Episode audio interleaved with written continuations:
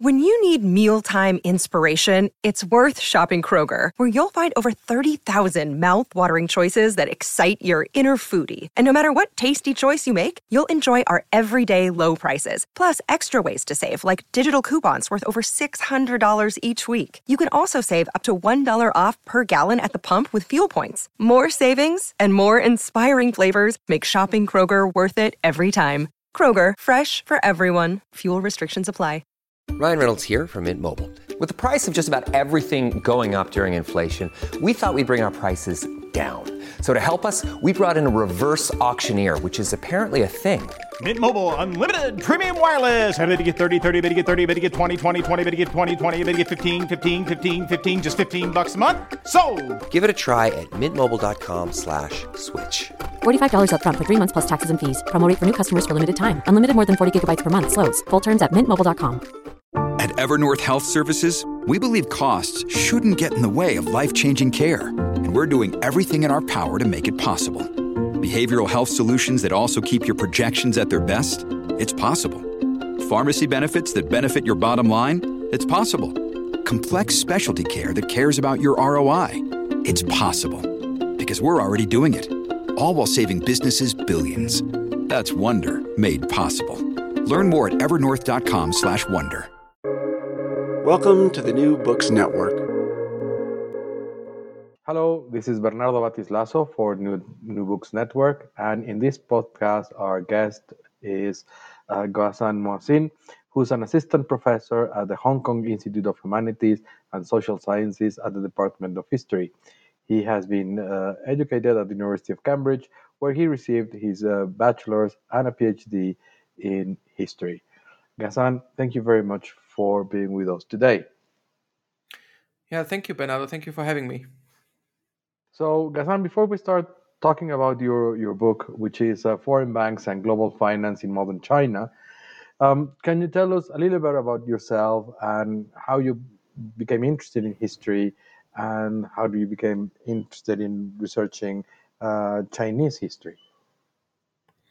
Sure. Um, so I basically started out um, at undergraduate level, uh, mainly studying Chinese or Chinese studies um, because I hadn't so for a long time I had an interest in China. But whilst I was doing that, I um, um, uh, also got interested in history um, and kind of on the side uh, with a few kind of elective courses that we as we could at that time um, started to um, study history, modern Chinese history mostly, so 19th and 20th centuries.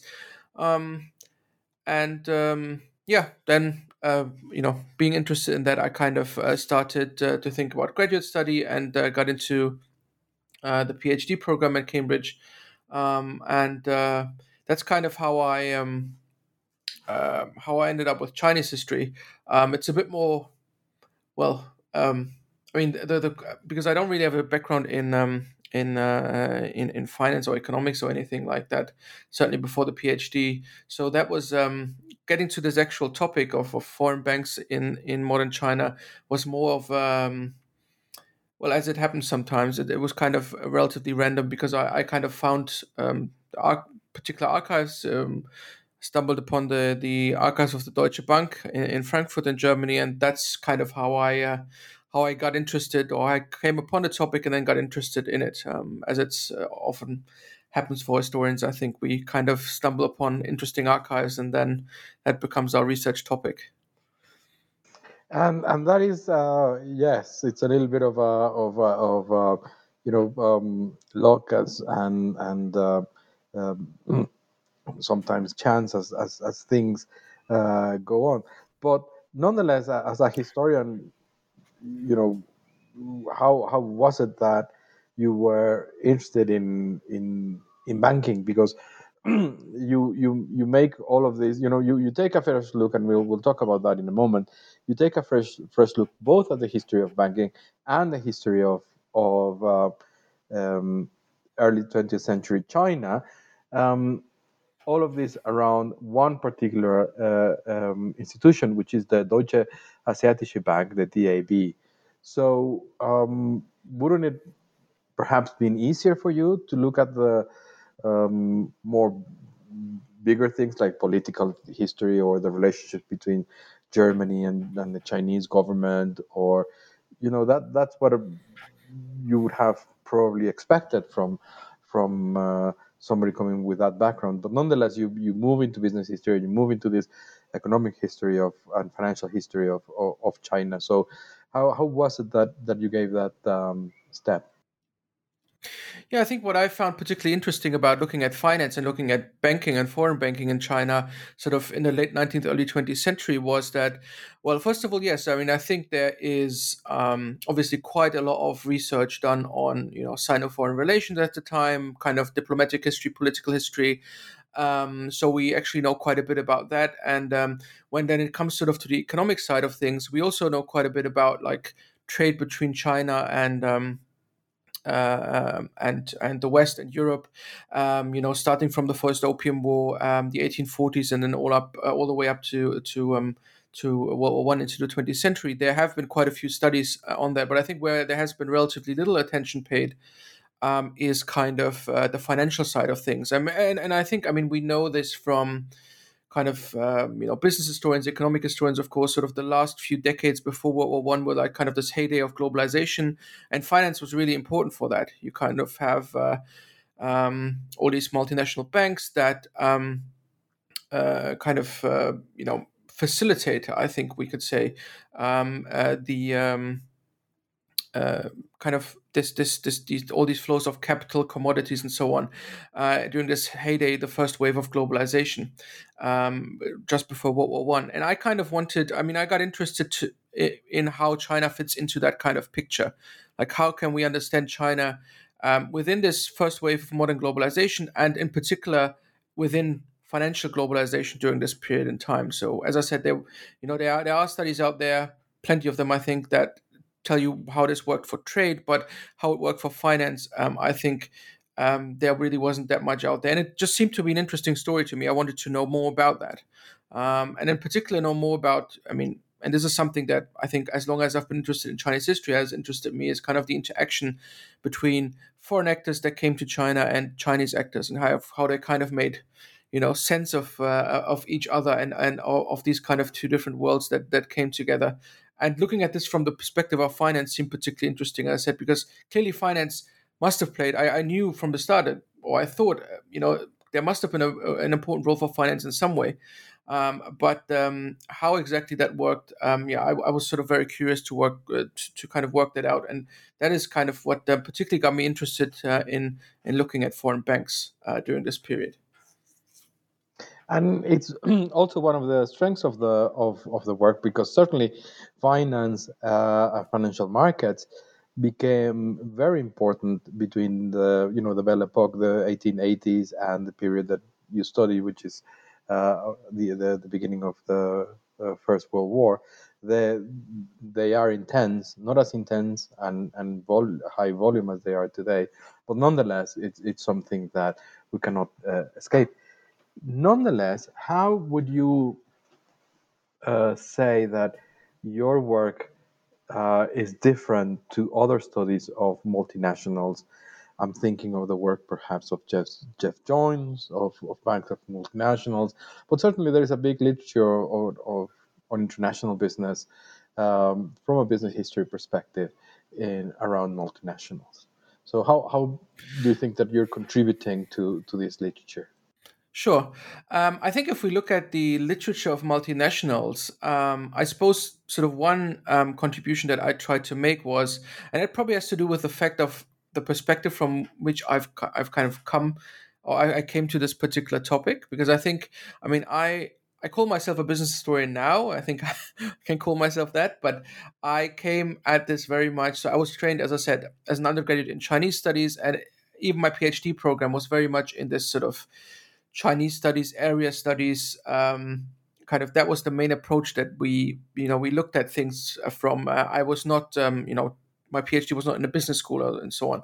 So um, therefore, I think I came at this whole topic from this kind of area studies, Chinese studies uh, perspective, and that also means that when it comes to multinationals and multinational banks, um, uh, I really try to look at this from both from Chinese sources and Chinese primary sources, and what do, do they tell us, and how can we bring them together with Western sources, but also from the perspective of Chinese actors. So my my primary kind of um, question coming into this research, and I really throughout the research, was not so much, you know, how exactly did this particular bank, the DAB, the Deutsche Asiatische Bank, the case study I look at, how did it function in China? Which I mean, there are studies out there. I mean, there are some studies that talk about the institutional history that are often you know, commissioned histories um, of banks that were active in China as well.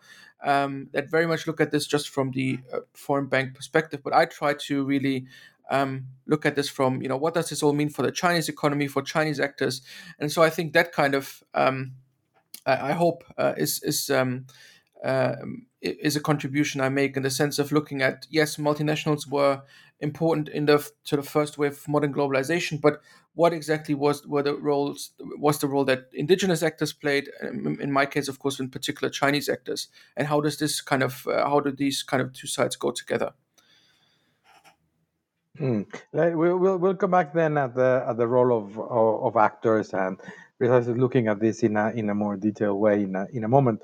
First, let me ask you um, how you how do you bring this wealth of archives uh, that you're using together? How how did you find them, and um, how how was it that that you uh, put them together?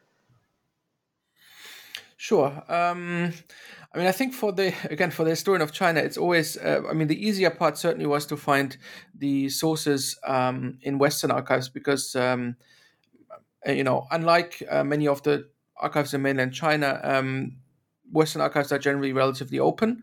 Um, and so I, I, kind of started, as I said, from the Deutsche Bank archives um, uh, in Frankfurt that uh, had some, you know, um, and I sort of came back to them uh, again and again. They were very, I was very lucky that they they are, you know, one of the really best corporate archives I've worked in. They were very open, very helpful to researchers.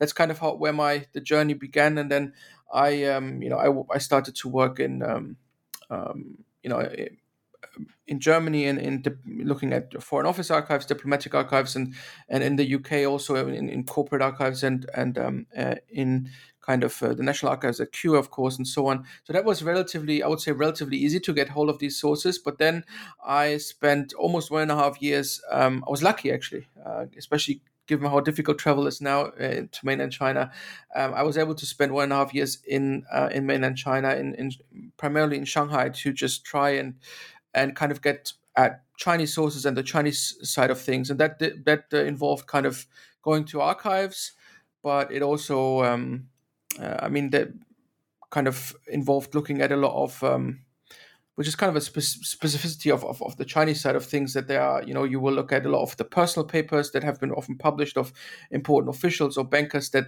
my particular bank was uh, in touch with, but that took much longer, in, in, sort of in the uh, um, as compared to the Western uh, Western archives, I think to to uh, kind of um, uh, get together and, and, and collect the Chinese uh, uh, Chinese sources. I should say though that I was also lucky to spend some time in Taiwan, where archives are again are more open, and, and so I could get some of the uh, Chinese side of things from there as well. But on the whole, it was kind of a um, yeah, it took quite a while, especially to get to kind of clarify the Chinese side of things um, and, and get the, the relevant sources um, together. But um, I mean, that was uh, it was great fun at that time, of course, and especially yeah, I'm thinking now that uh, traveling, at least in my part of the world, is still a bit difficult. Um, uh, that at the time um, it, it, was relatively easy to do that and kind of travel around the world and, then go to all kinds of different libraries and archives, and that was good fun. I think, yeah.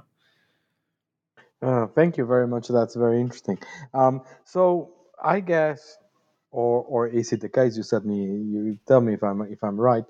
That by looking at the Chinese archives, and uh, did you probably um, did you also look at the Japanese archives? I'm, I'm I'm not sure you didn't mention that, but uh, nevertheless, just just by looking at the Chinese side of things, how did that give you a different uh, look or a different perspective on on the discussion from the people that have documented this story and looking only at Western archives. Sure. Um, just a quick note on on on uh, so Japanese sources are not like a main like a big part of my um, of the book, but they also play a role um, simply because there there are a lot of Japanese sources um, on early 20th century Chinese economy, particularly. And I was lucky to spend some time as a postdoc in Japan, and that made looking at these sources um, easier. But um, I think what the Chinese sources basically give you, uh, I mean, I think as a historian, it's pretty straightforward. If you want to understand a particular um, actor, yes, it can be useful to look at what others have written or what others have produced, kind of about, let's say, a particular Chinese official or um, how they perceive that particular official in loan negotiations, say. But in the end, if you really want to get to the motivations and uh, the, kind of thinking of, of a particular individual, say again, a, a, a kind of a, um, a high level uh, Qing official, Chinese official that uh, these bankers were um, uh, kind of um, uh, negotiating with, you need to, and then to, to understand what their kind of background in all of this is, you need to kind of understand um, and look at the sources that they produced, so that the, at least the Chinese side produced.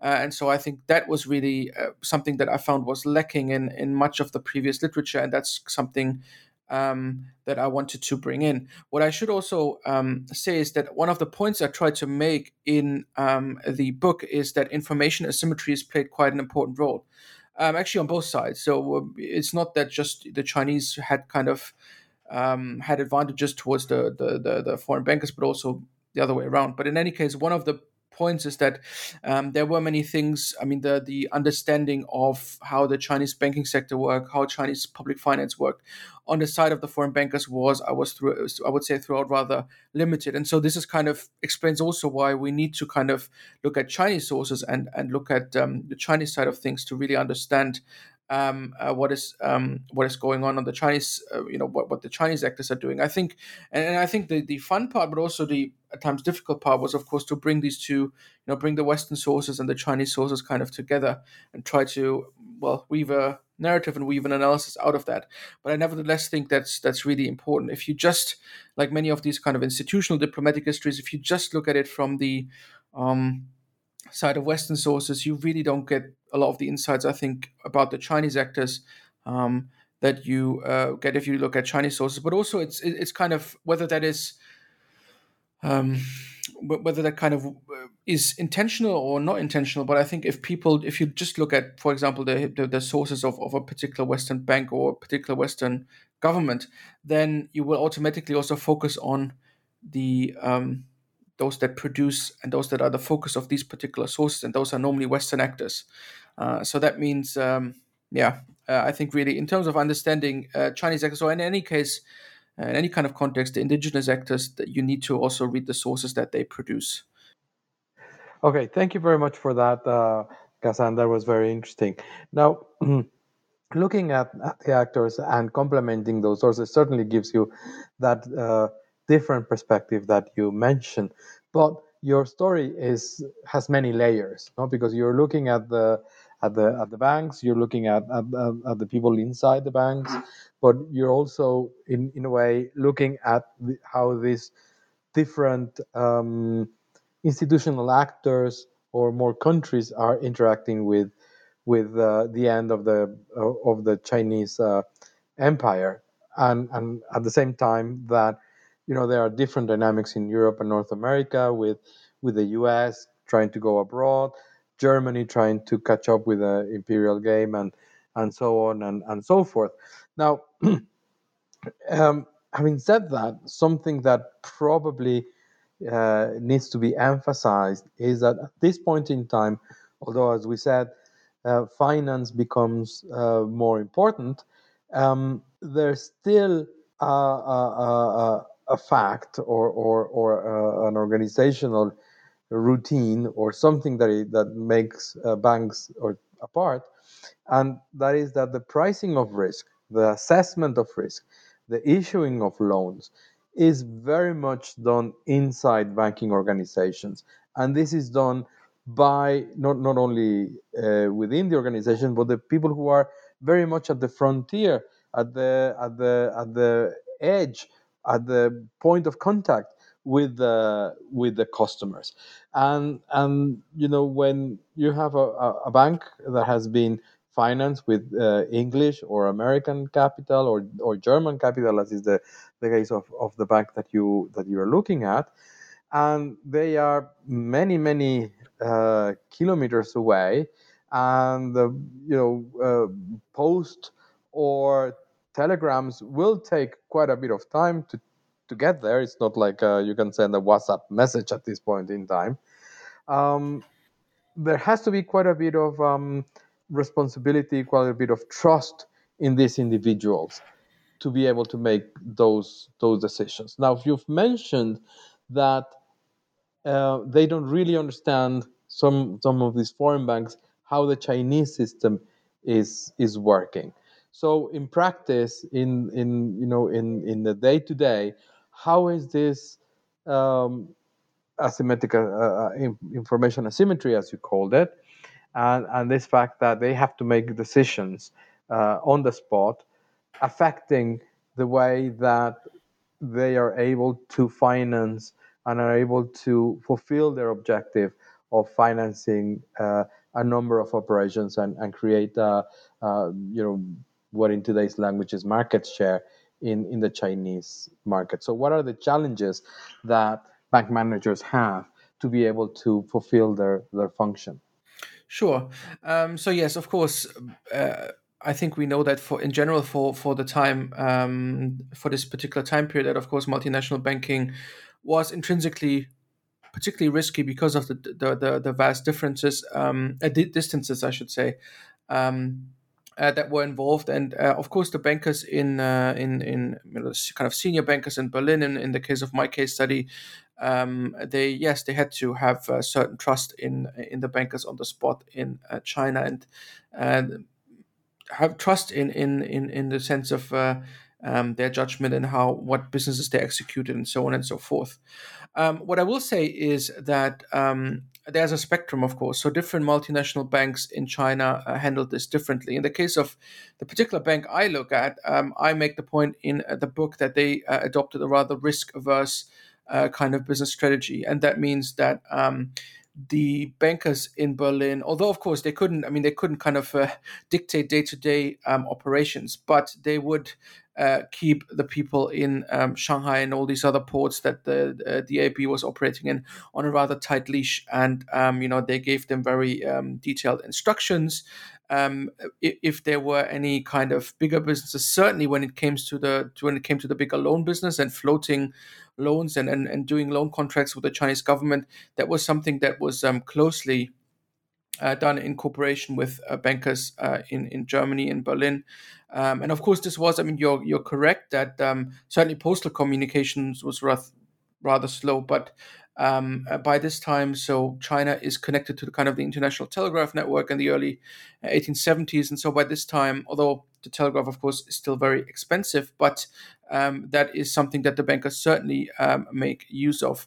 Um, uh, in in kind of coordinating between Berlin uh, in and uh, and the China coast. What I will say um, is again that the particular German bank I look at was rather risk. Um, averse, and I think that comes out of the kind of experience, uh, first of all, of the first German attempt to establish a bank um, in uh, China that that happened in the 1870s, the Deutsche Bank, uh, and that failed because of the, I mean, one of the big uh, risk factors during this period was that China is, of course, still on the silver standard and uses silver and uh, the silver price is fluctuating quite a lot, and that uh, leads to a lot of risk. And that was one of the main reasons why the Deutsche Bank kind of went under uh, and had to retreat from East Asia in 1875. And that, combined with the fact that actually the main driving force of the German bankers to go to China again in the 1890s, which is what I've kind of mainly look at, was not so much the kind of trade finance and on the spot banking business, but, but rather they just wanted to have a base on the spot to do loan negotiations with the Chinese government, and that in turn would have been a, an issue that the, the, the, bankers in Berlin would have been involved anyways. So they kind of wanted to keep, they don't wanted to go into too much risk um, when it when it came to sort of the daily business. And so that uh, because again that was that was sort of something they had to build up because the loan business wasn't quite picking up, and so the bank had to in order to survive kind of focus more and more on trade finance and day to day business. But the initial motivation had not been that part of the business. And so that's another reason why, why sort of, um, apart from multinational banking generally being quite risky at the time, the German bankers in particular adopt kind of a very risk adverse um, uh, strategy when it comes to, um, to doing business on the China coast at that time. Yeah, thank you, Ghassan. Uh, and I used uh, one, one, one term that is actually a, a concept that you define. In, uh, I, I used a term in my in my question, which is a term that, that you define, which is frontier bank. Would you would you tell us a little bit more, more about what you mean by frontier bank and how does that tie in to your to the main story or the main theme that uh, you want to draw on the book? Sure. So um, the frontier and, and frontier. So the frontier obviously is in the in the title of the book, and and um, uh, frontier bank is kind of a, a way um, for me of uh, trying to kind of conceptualize how um, how these foreign banks operated on the Chinese coast. So um, First, the frontier. I mean, that was that is sort of a concept that I use, or that other historians uh, of China have also used to um, describe um, the Chinese coast at the time. Because, of course, what we have to say is that these foreign banks did not operate throughout China. They mainly operated in, and what were called mainly the treaty ports, um, Chinese treaty ports, uh, which were basically foreign concessions uh, or given or China, uh, concessions given by the Chinese state to the foreigners, um, uh, often forced to do so. Of course, um, the, the, the the Chinese were forced to do so, and where foreigners were allowed to live and operate businesses and so on. And that's where you know, places like Shanghai, Tianjin, Beijing as well. That was mainly where these foreign banks um, operated, and so they were really very much limited to the China coast. Um, and at the same time, it's it's kind of this coastal area of China where you have all these different empires, including the Qing Empire, the Chinese Empire, uh, overlap a lot of different flows of commodities, capital, uh, and so on that all come together. Um, it's kind of a yeah a frontier of globalization uh, as well, and that's what I wanted to emphasize, uh, and and kind of that that that opens a lot of opportunities for these foreign banks, but also there are certain limitations. Yeah, they can't expand wherever they want in China, or they at least choose certainly choose not to because you know there's no um, they don't feel they could even if they um, I mean, there was certainly no intention to go beyond uh, beyond the treaty ports, and um, at the same time, there were limitations put up by Chinese actors like Chinese guilds and uh, Chinese banking associations, and so on and so forth. Um, so there were opportunities and limitations, um, and that's why I use this this term frontier to particularly sort of um, uh, describe uh, this particular uh, space where the banks operated. Now, Frontier Bank is, of course, connected to that. I want to show that you know it was in this particular space that these foreign banks operated. But I also use this term because there is a lot of hybridity, I suppose, um, about these foreign banks. So they were foreign institutions, but they were operating in the Chinese economy. Um, they had foreign staff, but they also ha- were dependent very much on Chinese staff and um, also beyond the bank Chinese networks and, and other Chinese actors to actually operate. Um, and so Frontier Bank, I basically use this term to kind of bring forward the ambiguities and the, um, uh, I suppose, the the hybrid character of both the banks themselves as institutions that were operating in China, but also uh, more generally the business and the contact between Chinese and foreign actors that was going on in this kind of liminal frontier zone of the of the Chinese uh, ports and the China coast. Thank you, Ghassan. And you've you've mentioned just a moment ago Chinese networks, and and I think that your analysis is very much um, situated within the business and economic history of, of of financial markets and financial financial history. But probably some people might say that you could have done more in terms of looking at the uh, racial, ethnic, or gender uh, aspect of of these interactions. Do you think that that would have been a a fair comment, or was it something that you know you you really um, you know would have taken the, the work in a completely different direction?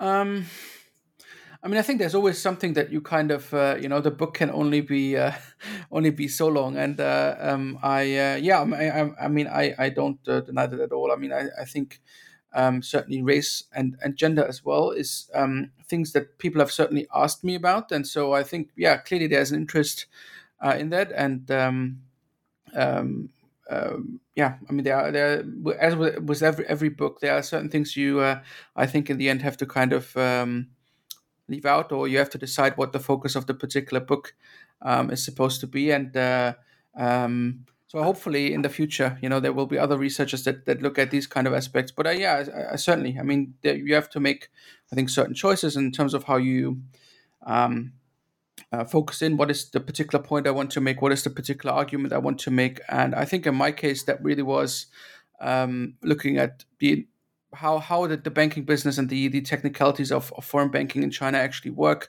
How the connection with with capital markets in Europe work? And so that was uh, the focus um, of things that that that kind of is um, I think throughout the chapters what what I focused on, and so um, that was the decision I make made, and I think. Um, yeah, but of course, and and and and I'll I'll be glad to see um, um, uh, other research that hopefully uh, can build upon that and and and, and develop the, these uh, these aspects that you mentioned further in the future.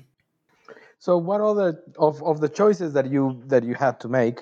What are the things uh, you would have liked to have included that you couldn't or you didn't include? I mean, if you had the space, what what sort of thing was left out that you would have liked to to include?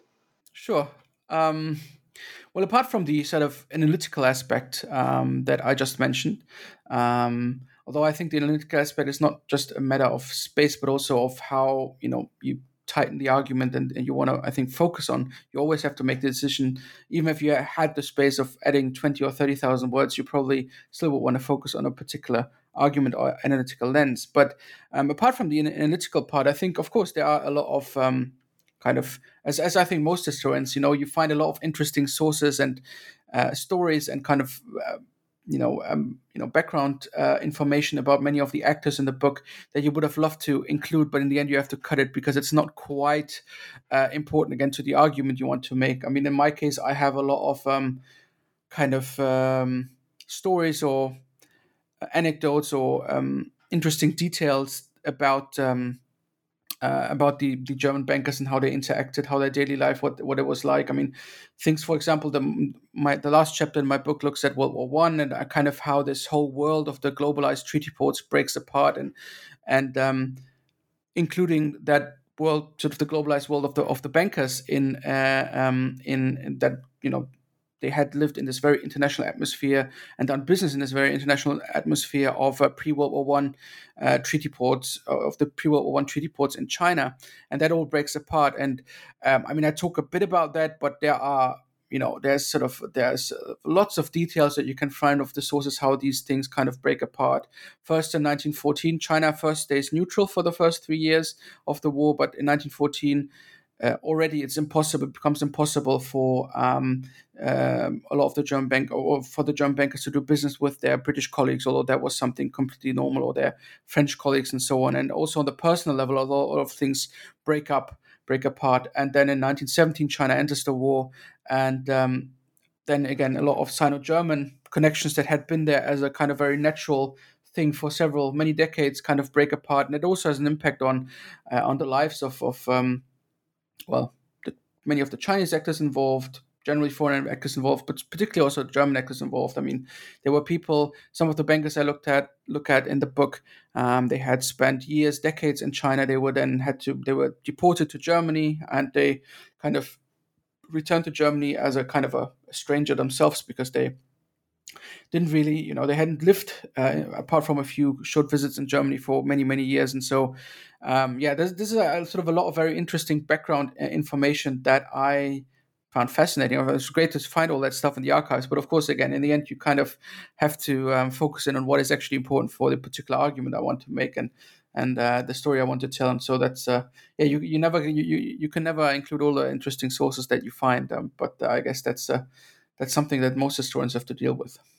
Yes, exactly. And and is this uh, the sort of the most uh, surprising or pleasantly surprising thing that you found in doing this work, or what was it? You mean the um, what in particular? What was the most surprising thing or the most surprising result that you found in the in doing this work? Sure.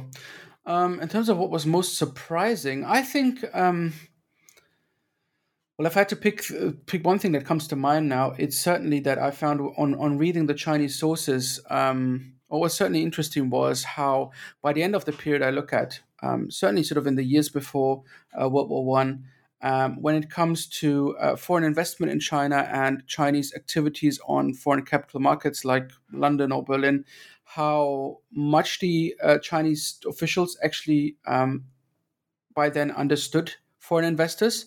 So at the beginning of the the period that I look at, they actually don't really, um, you know, the foreign capital markets still very much something new to them. But by the end of sort of the, as I said, the last few years before World War One, I, I think. Um, yeah, they had quite a good idea of what foreign investors wanted, and uh, whereas the the, the I, I, don't know the foreign bankers always want a lot of guarantees, they want good collateral with a lot of foreign controls um, uh, for these big loans. But the Chinese actually understand you just have to give the uh, foreign investors who are very enthusiastic about the Chinese market just something. It doesn't even have to be uh, actually a real stream of revenue. It can be something um, uh, that you know as long as it's something that you can write on paper um, and, and write on these bonds and write on the bond prospectus, then you're basically fine. And I think so. The way of uh, or the expertise or the way of, of the, the, clever ways of how the Chinese actors can actually use and manipulate um, uh, uh, foreign bond markets and foreign investors, I think is something that is that was very surprising to me when I found it, and I, that's something that you really can only, of course, get from the Chinese sources. So if you look at the internal kind of conversations that is going on on the Chinese side of, of these kind of loan negotiations, that's when you really kind of uh, get get get to that. Thank you. That, that is very interesting. Well, congratulations on a great book and on a great story.